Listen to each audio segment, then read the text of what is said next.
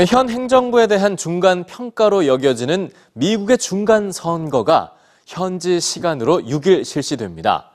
각종 증오 범죄를 겪고 있는 가운데 실시되는 이번 중간 선거에는 특히 반 트럼프 진영의 유명인들이 나서서 투표를 독려하고 있는데요.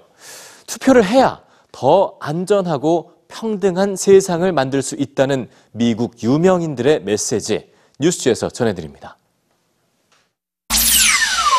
트럼프 행정부에 대한 시민들의 중간 평가. 11월 6일 미국의 중간 선거를 앞두고 유명인들의 투표 독려가 이어지고 있습니다. 1분 영상을 통해 짧지만 강한 메시지를 던진 여배우들. 만약 누군가 당신에게 무엇이 중요하냐고 묻는다면 뭐라고 할 건가요? 의료보험, 동등한 임금, 평등한 권리. 또 다른 학교 총기 사건을 원하지 않는다면 언론의 자유, 표현의 자유. 정말로 중요한가요? 그럼 투표하세요. 얼마 전 트럼프 대통령의 열렬한 지지자로 밝혀진 한 남성이 반 트럼프 인사들에게 동시다발적으로 보낸 폭탄을 받은 바 있는 배우 로버트 드니로. 하지만 그는 폭탄보다 강력한 건 투표라고 말하며 이번 중간 선거의 중요성을 강조했죠. 지난 27일 피츠버그의 유대교 회당에서 발생한 무차별 총격 사건, 11명의 목숨을 앗아간 증오 범죄도 이번 중간 선거에 큰 영향을 미칠 것으로 예상됩니다. 미국 내 폭력과 테러를 조장해온 트럼프 대통령에게 반드시 책임을 물어야 한다며 투표를 독려한 영화 감독 롭 라이너.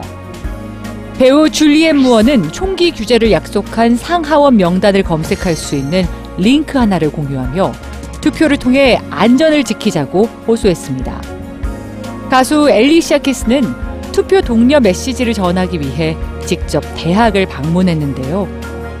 우리가 미래입니다. 우리가 곧 미래의 모습입니다. 처음으로 투표권이 생긴 분들 손들어 보세요. 모바일 메신저 업체도 투표 관련 기능을 추가했습니다.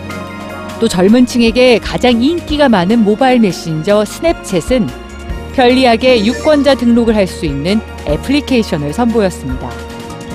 미국 타임지는 이번 중간 선거의 청년 투표율이 역사적인 수치를 기록할 수 있다고 보도했고, 미국의 여러 매체들 역시 높은 투표율을 예상합니다. 잇따른 증오 범죄와 분열의 양상 속에서 치러지는 미국의 중간 선거. 트럼프 행정부는 과연 어떤 성적표를 받게 될까요?